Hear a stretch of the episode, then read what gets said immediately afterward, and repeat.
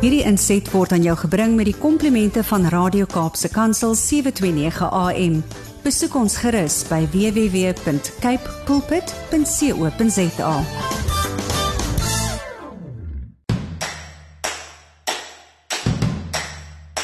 Dit is 2021 se eerste Saterdag van die maand September, net na 7 uur in die oggend.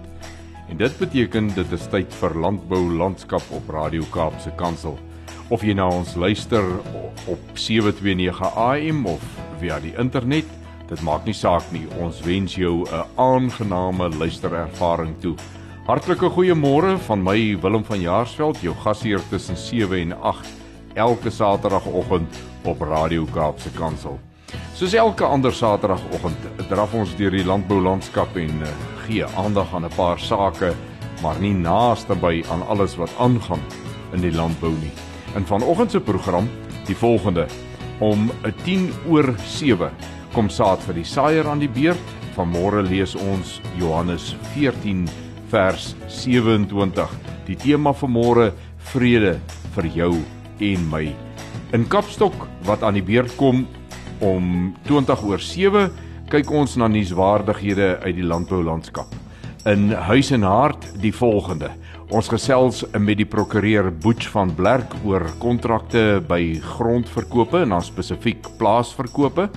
Janu Taljard vertel meer oor tweeslag engines en ons sluit die reeks oor Apex af met 'n gesprek met François Knowles sy standpunt oor die noodsaaklikheid van samewerking om sukses te behaal. Landbou landskap word afgesluit met stories van hoop wat omstreeks 10 voor 8 aan die beurt kom. Vanmôre luister ons na die getuienis van Joshua Tirion van Belwel. Nou ja, ek sien uit na die volgende uur saam met jou die luisteraar. Ek hoop jy is gerieflik, gemaklik daar waar jy is en uh Jy het ietsie in die hand om die vroeë oggend effens warmer te maak. Dit is altyd vir my 'n voorreg om met jou te kan gesels, veral as ons kan praat oor landbou. Landbou, dit is die lewensaar waardeur ons gevoed word en uh, ek wil vanmôre weer sommer hulde bring aan hulle daar buite wat ons noem die boere van ons land. Baie spesiale groep mense, baie spesiale roeping en hulle het baie spesiale vaardighede nodig om ons tafels gedek en vol kos te hou. Baie dankie vir julle. Landbou landskap word aan jou gebring met die komplimente van Cape Pots varsprodukte mark. Gesels gerus met ons deur middel van ons WhatsApp en Telegram nommer 081 729 1657 of stuur 'n SMS na 37988 en begin jou boodskap met die woord landbou. As jy 'n storie van hoop het om met ons te deel of jy weet van iemand wat so 'n storie het, stuur asseblief vir my 'n e-pos na die e-posadres patlangsgepraat@gmail.com. Patlangsgepraat is een woord. Ek is net hierna terug.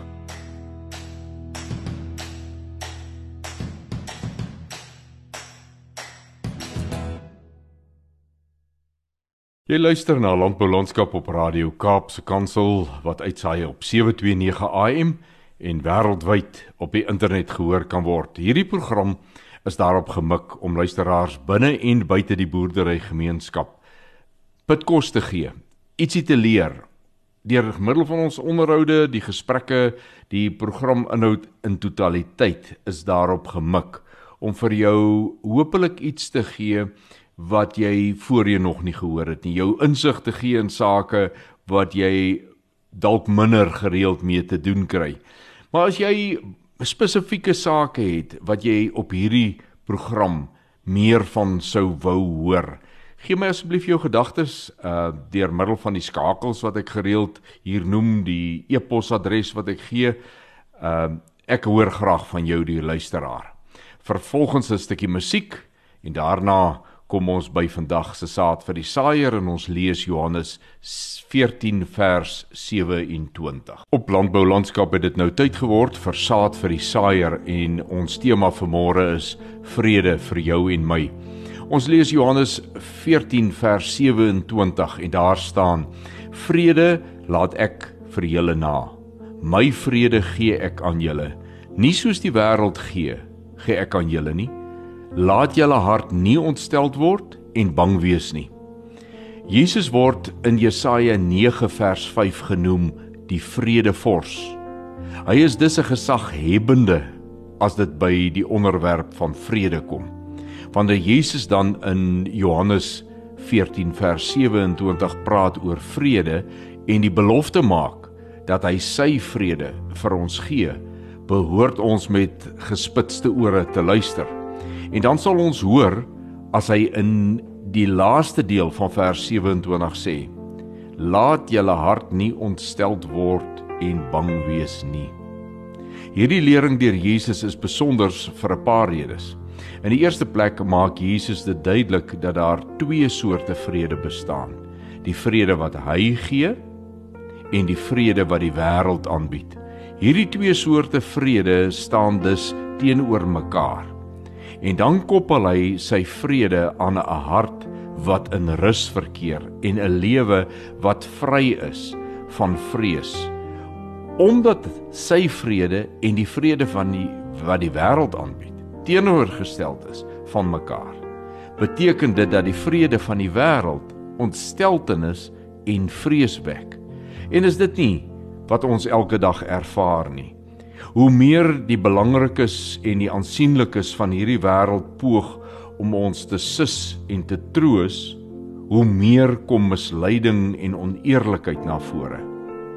Dit lei tot ontsteltenis by mense. En vrees word die drywer van mense se optrede, van mense se geloof. Om Jesus te ken en met hom te wandel, laat ons deel in die vrede wat hy gee. Vrede sonder agterdog, sonder ontsteltenis, vrede sonder vrees. Kom ons bid. Jesus, ons het die vrede wat U beloof het dringend nodig. Elke mens het dit nodig. Here, kom ons asseblief te hulp. Red ons van ons ontsteltenis en vrese. Gee ons asseblief U vrede. Amen. Jy luister na Landbou Landskap en net hierna gaan ons kyk na nuusgebeure in die landbou daar gebeur nogal baie dinge en ek het net weer hierdie afgelope week onder die indruk gekom hoe dat daar in landbou so baie negatiewe stories in die media beskikbaar is. Maar omtrent vir elke negatiewe storie kan jy 'n wonderlike positiewe storie ook kry. Dit hang af waarna jy soek, dit hang af waarvoor jy 'n aptyd het. Uh ek dink dit is vir ons almal 'n uitdaging in die lewe. Die hele lewe bied vir jou op die spyskaart hierdie positiewe en negatiewe aan. En as jy jou wil verlustig in die negatiewe, kan jy knippeldik daaraan eet. Maar as ons fynproevers is, sal ons ook kyk na daardie wonderlike positiewe. Ons kyk net hierna in Kapstok wat hang daar aan hom. Bly ingeskakel. Dit het tyd geword vir 'n kapstok hier op Landbou Landskap en ek kyk gou-gou na 'n berig wat op Marula Media onder die opskrif Landbankboer steeds agteruit verskyn het. Die skrywer Kirstel Cornelissen. Die berig eh, deel van hom lees as volg. Hernieude pogings word aangewend om die beleerde landbank van algehele ineenstorting te red Die sukkelende staatsinstelling het vir die derde agtereenvolgende jaar 'n verlies getoon. Vanjaar minstens 'n kleiner verlies as die vorige jare.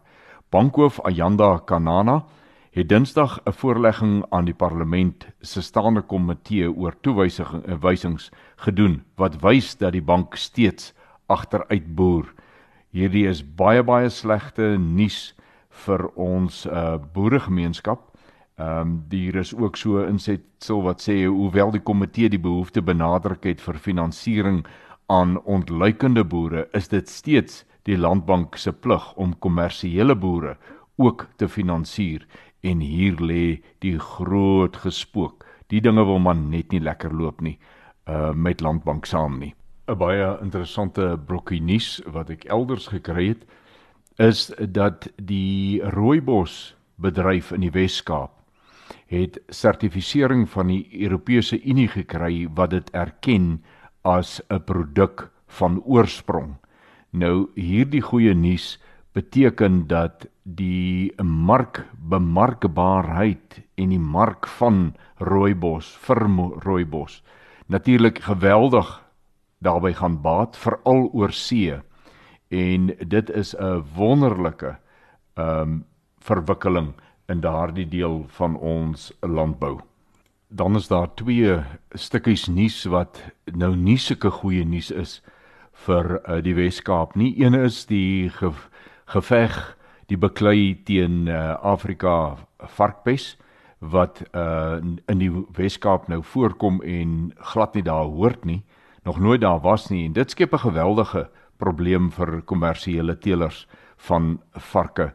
Dan is daar ook 'n uh, berig of twee wat gaan oor die bedreiging wat hondsdolheid in die Weskaap inhou en vee eienaars word tog maar daarop gewys dat dit in hulle eie en hulle diere se belang is om hulle diere te laat inent teen hierdie gevreesde siekte. Onthou dat dit een van die siektes is wat oorgedra kan word van die diere na hulle eienaars.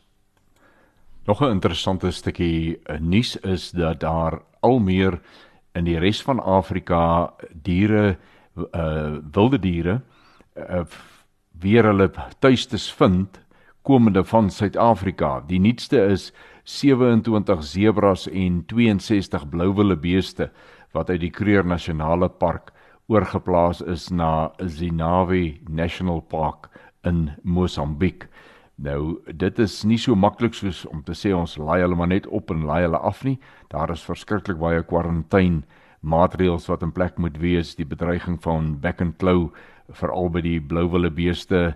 Zebras kan hom nie oordra nie, maar die blouwille beeste kan en dan is daar gewoonlik 'n paar dingetjies wat ekstra in plek gesit moet word. Maar dit is wonderlik om te dink dat die wildbedryf in Suid-Afrika op so 'n punt is dat ons weer vir die res van Afrika as die bron van hervestiging kan dien. Dan 'n stukkie baie goeie nuus wat ek raak gelees het is die van die landbousektor se prestasie ten opsigte van werkskepping. Daar word gesê dat die laaste kwartaal wat gemeet is, het die landbousektor 69000 nuwe werksgeleenthede geskep. Die provinsies wat die beste gevaar het in hierdie opsig is die Wes-Kaap, die Vrystaat, KwaZulu-Natal, Noordwes en die Limpopo provinsie. Nou, ek wil dit tog maar net onder die aandag bring. Ons almal weet dat die land op die oomblik die hoogste werkloosheidsvlakke het ooit in ons geskiedenis. En dan is dit baie bemoedigend om te sien dat die getroue ou strydros die landbou weer eens deurgekom het en vir ons gehelp het in hierdie opsig want ons het werklik nodig dat mense werk moet kry. Ons ons kan nie aangaan soos wat dit tans aangaan nie. Ag eh, ek wil vir elke boer wat 'n bydrae gelewer het onder baie moeilike arbeidswetgewing uh baie dankie sê dat julle dit gedoen het. En dan uh ter afsluiting net ietsie oor die sitrusbedryf.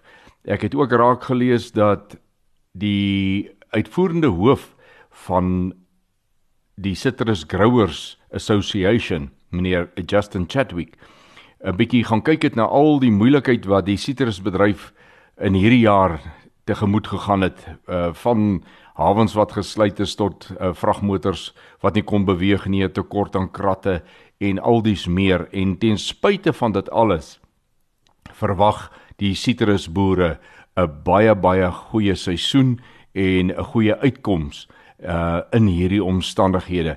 Uh ek dink ons kan ook daar baie dankbaar wees want die sitrusbedryf veral met die verdienste aan uh, buitelandse kapitaal ehm um, valuta is hulle 'n groot rolspeler.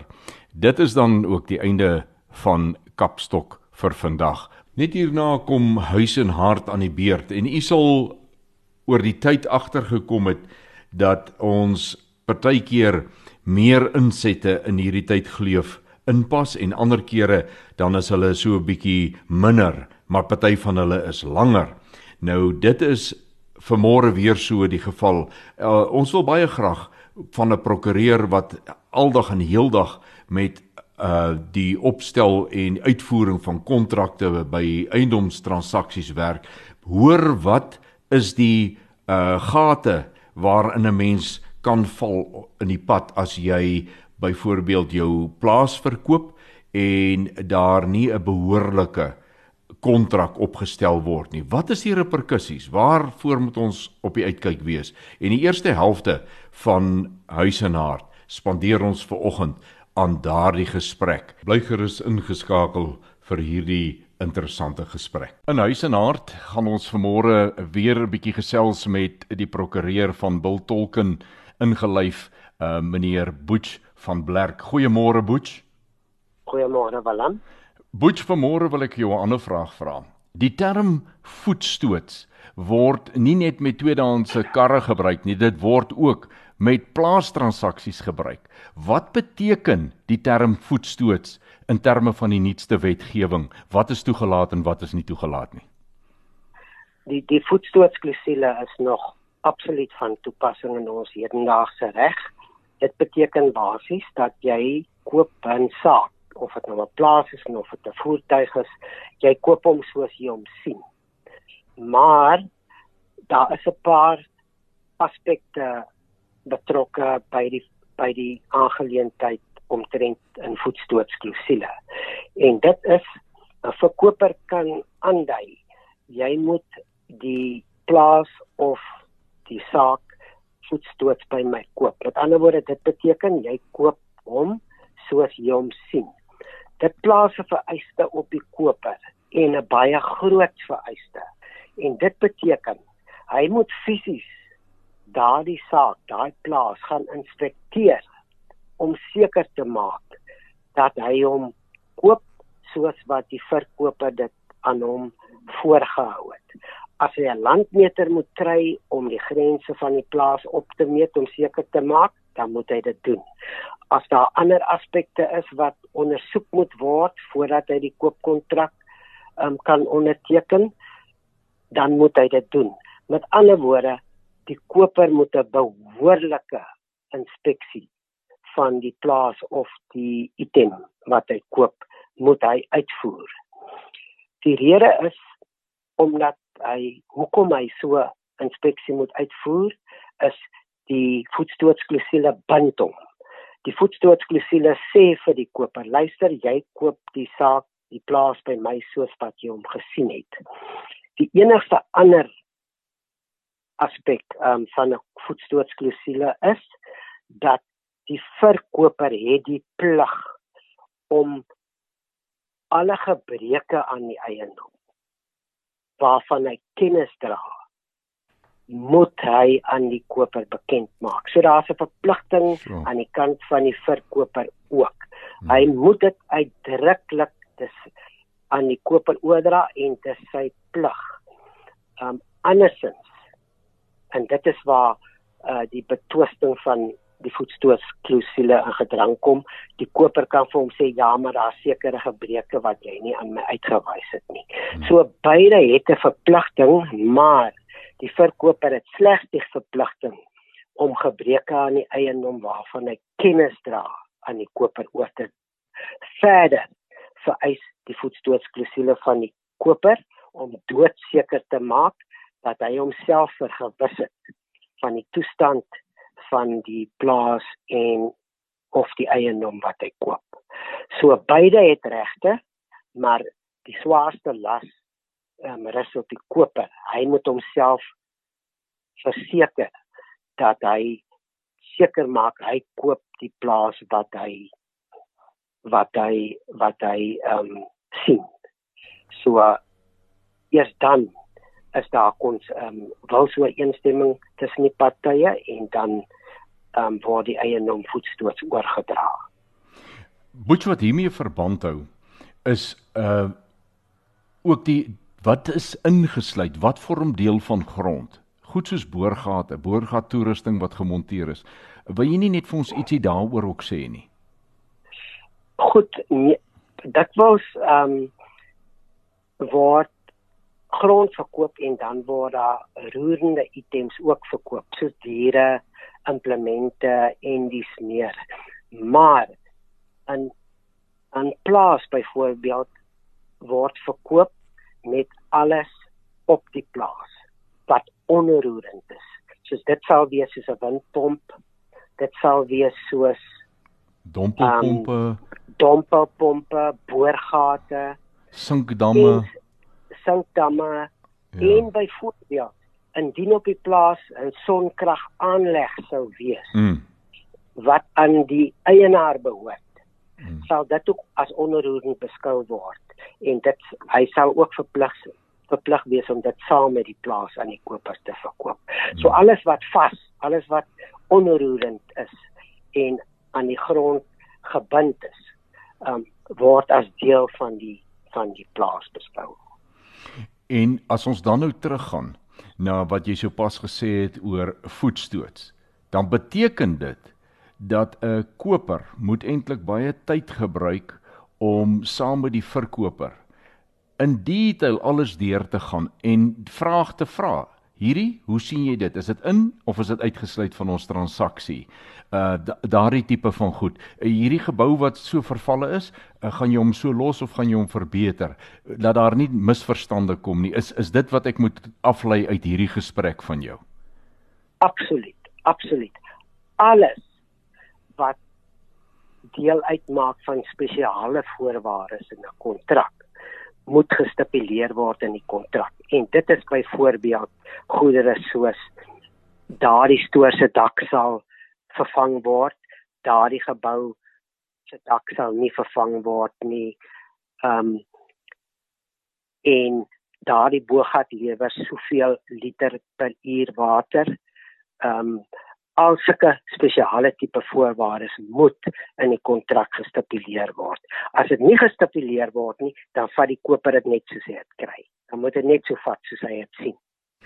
Ehm um, so 'n kontrak maak voorsiening vir spesiale voorwaardes en al daai items wat hulle afsonderlik oor een ooreenkom kom dit moet gespesifiseer word in in as spesiale voorwaardes in die kontrak. Dit is so, hoekom dit so belangrik is vir iemand met kennis om dit op te stel. Uh, ek het 'n ek sien ons het baie min tyd oor in hierdie ehm um, program of hierdie deel. Uh, ek wil net iets vra oor waterregte, 'n lisensies. Hoe word dit beskou in so 'n voetstoots ehm um, verkoop?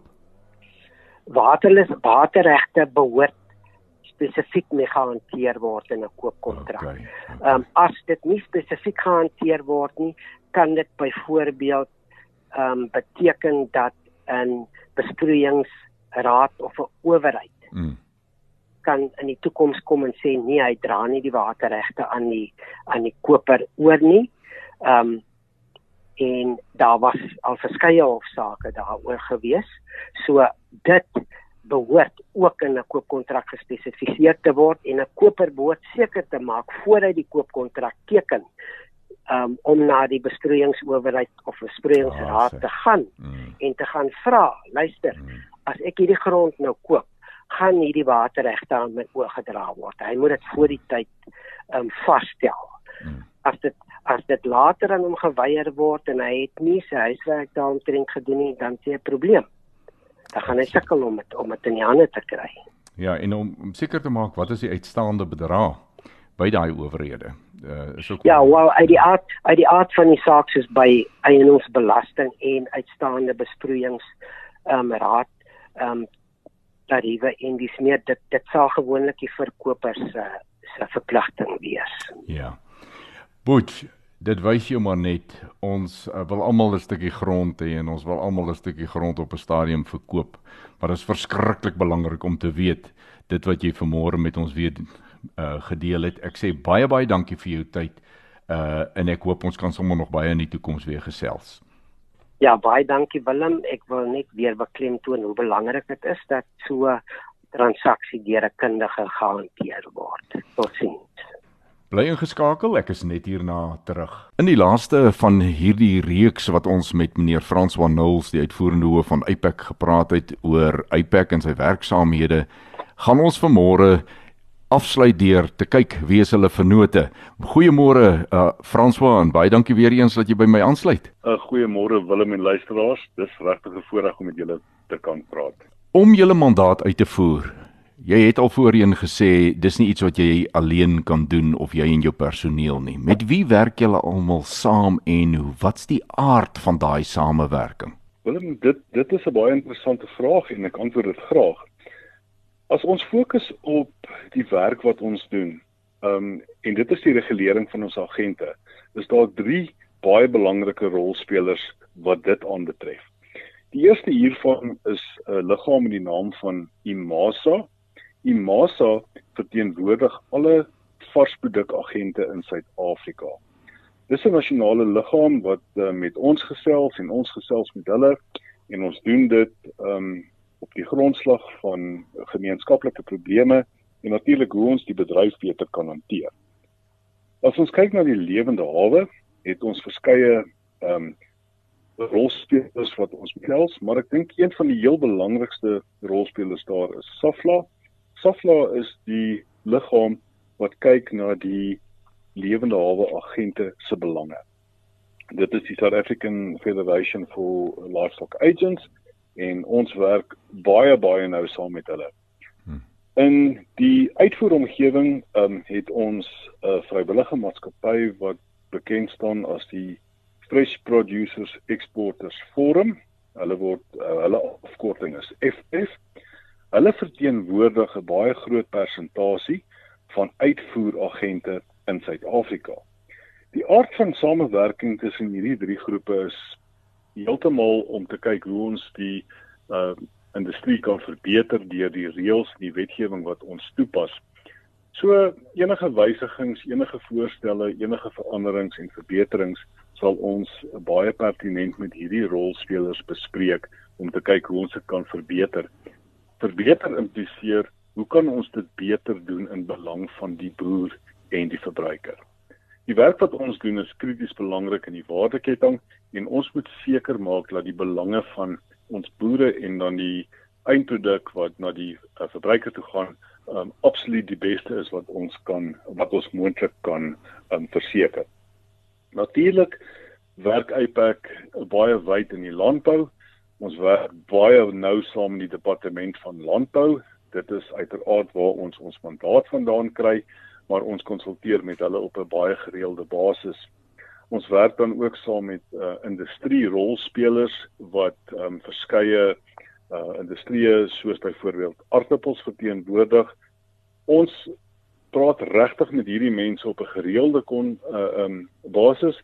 Ons konsulteer hulle waar dit nodig is en ons sal vir hulle inligting gee oor die werksaamhede van van IPAC op 'n deurlopende basis dit is regtig dan ehm um, vir ons van kardinale belang dat die boodskap by die produsent moet uitkom. Wie is Uitpack? Wat doen ons? Wat is die aard van die beskerming wat ons bied?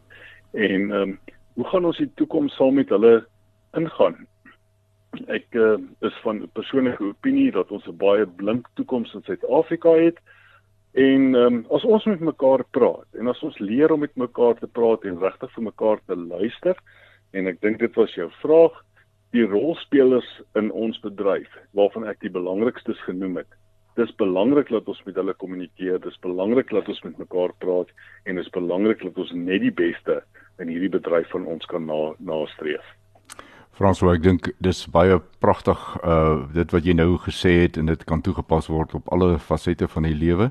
As daar nie gesonde kommunikasie en gereelde kommunikasie is nie, kan daar nie begrip vir mekaar wees en samewerking nie.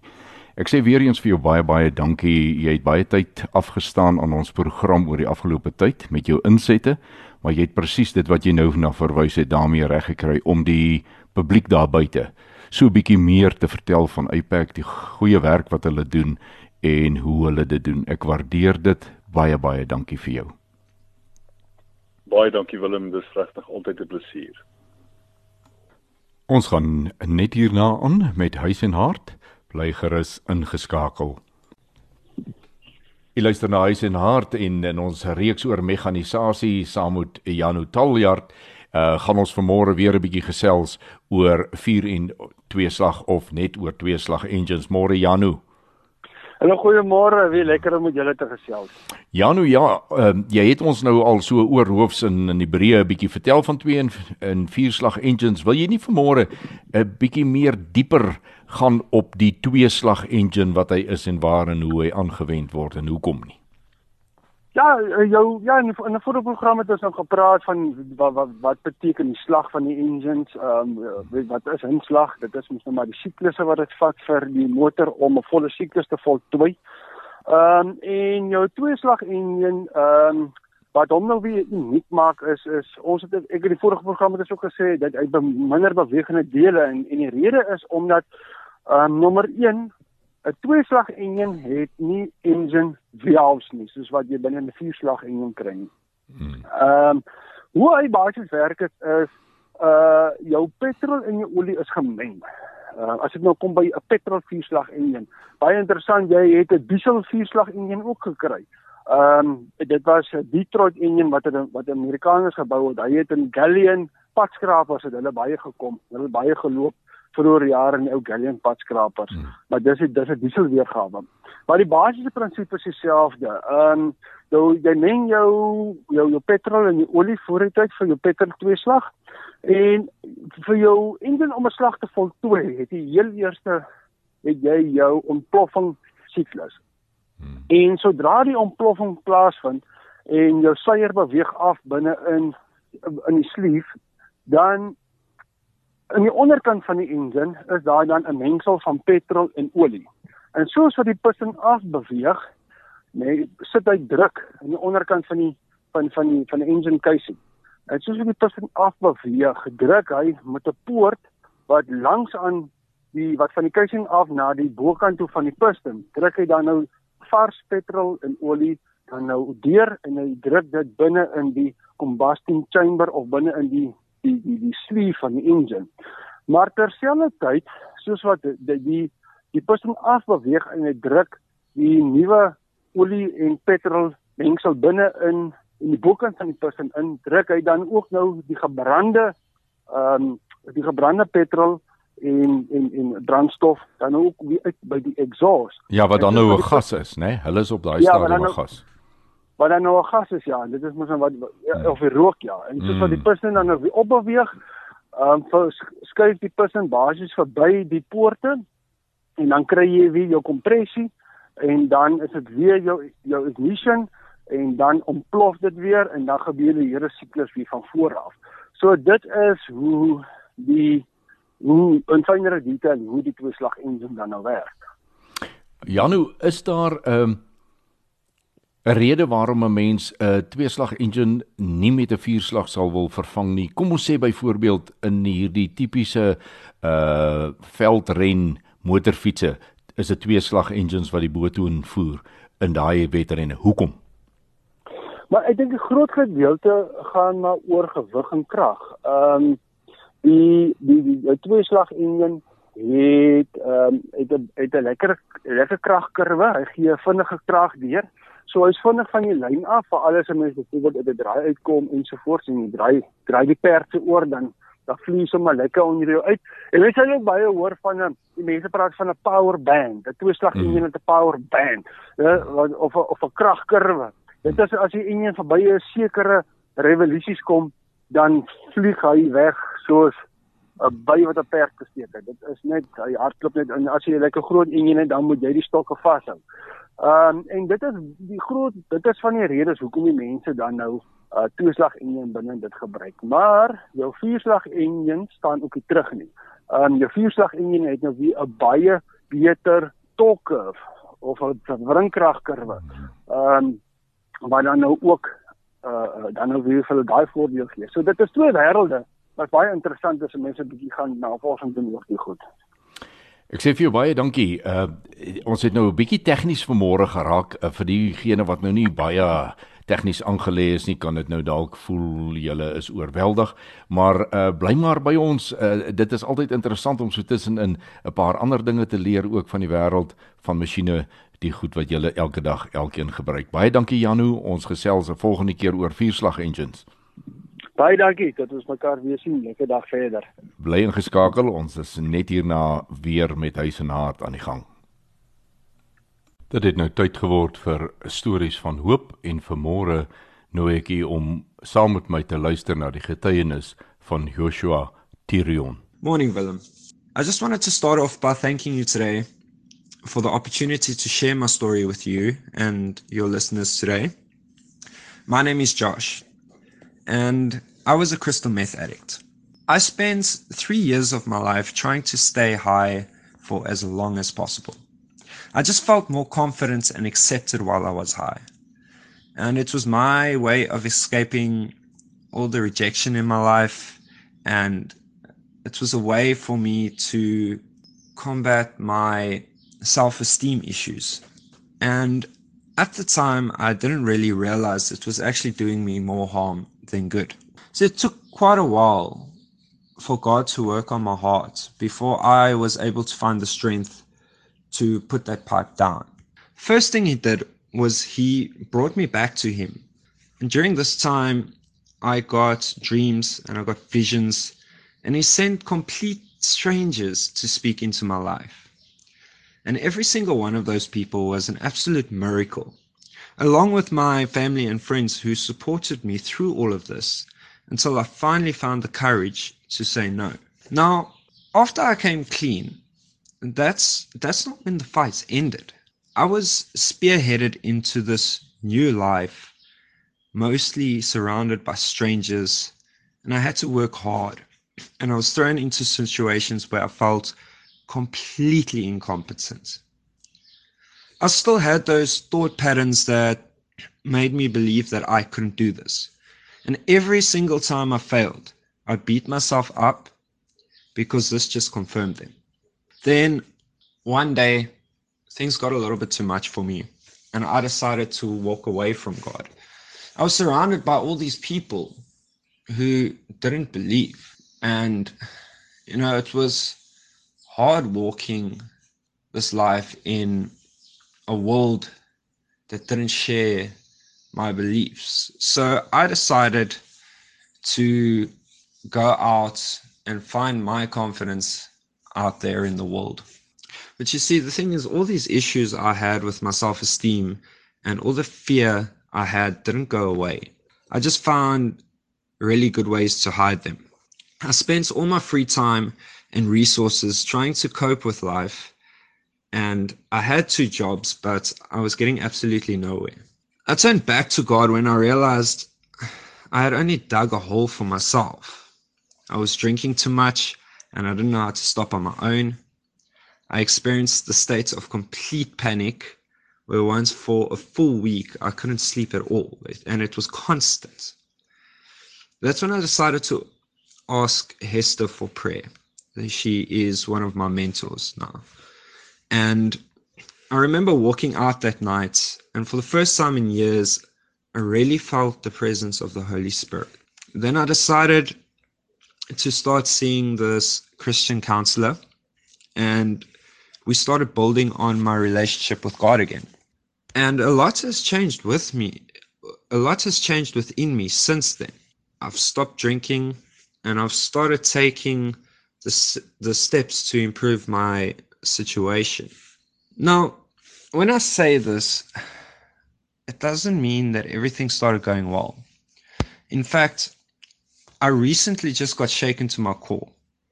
See, the past decisions I made has caused a level of uncertainty in my life.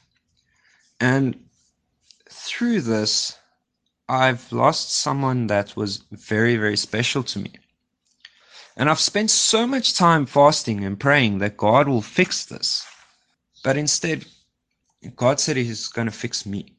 And I used the word fix to emphasize the brokenness that led to all my bad decisions.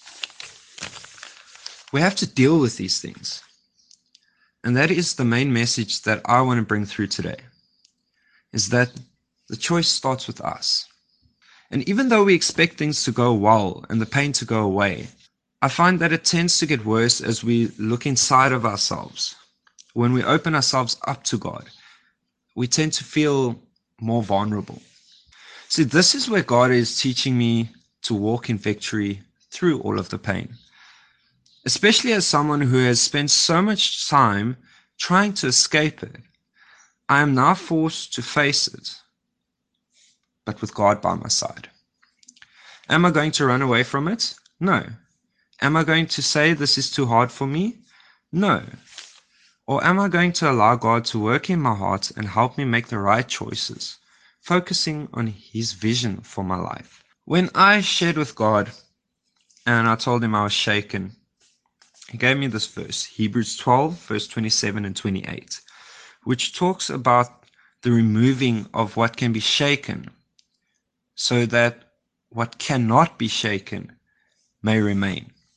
I find it encouraging to know that through all of this, God is teaching me how to turn to Him so that He can reveal the things in my life that can be shaken. And this is where I want to encourage the people out there no matter what you are struggling with at the moment, trust that God has a purpose and a plan.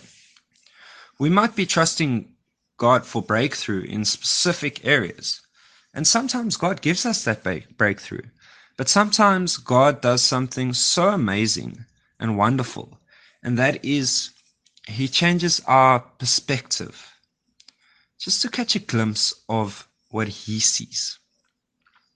You see, God sees our potential, and where there is room for growth, there is always hope. I would just like to encourage the people out there, there today to reach out to those struggling with addiction and depression. You might just be that one person who believes they can change, and they might just change it all around. Never stop sharing Jesus. Never stop sharing his love because you never know whose life might be changed through all of this. Baie dankie aan Joshua Tirion vir hierdie pragtige getuienis en dit wys 'n mens maar net weer die weë van die Here met 'n mens is wonderbaar en sy liefde is so groot dat geen een van ons se situasie, die toestand waarin ons verkeer, is te groot vir hom dat hy nie 'n uitkoms vir jou kan lewer nie. Ek nooi u graag om my te laat weet as u 'n getuienis het om hier met ons te deel en of u weet van iemand wat dit dalk sal wil doen. Dit is presies wat hier gebeur het met Joshua Tirion. Hy het hierdie uitnodiging aangeneem en het nou gehoor, dit is wonderlik om te hoor van die wonderlike werke van die Heilige Gees in die lewe van ons gewone ou mensies hier op die ondermaanse. Bly ingeskakel, ek is net hierna terug.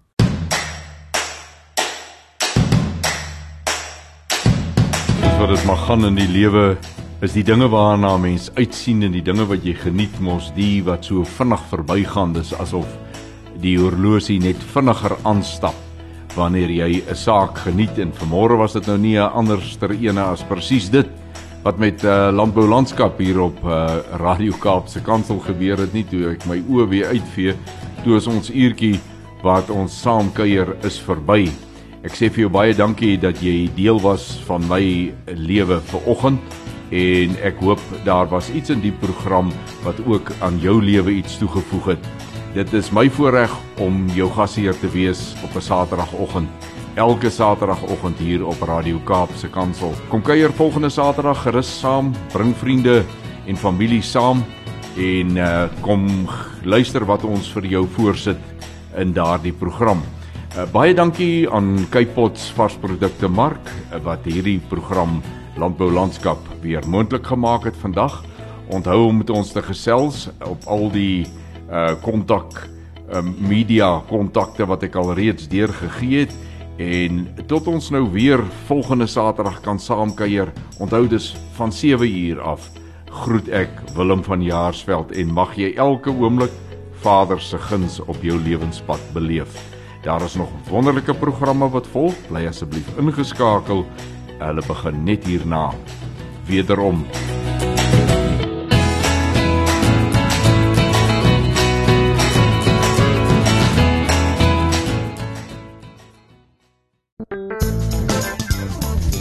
Hierdie inset was aan jou gebring met die komplimente van Radio Kaapse Kansel 729 AM.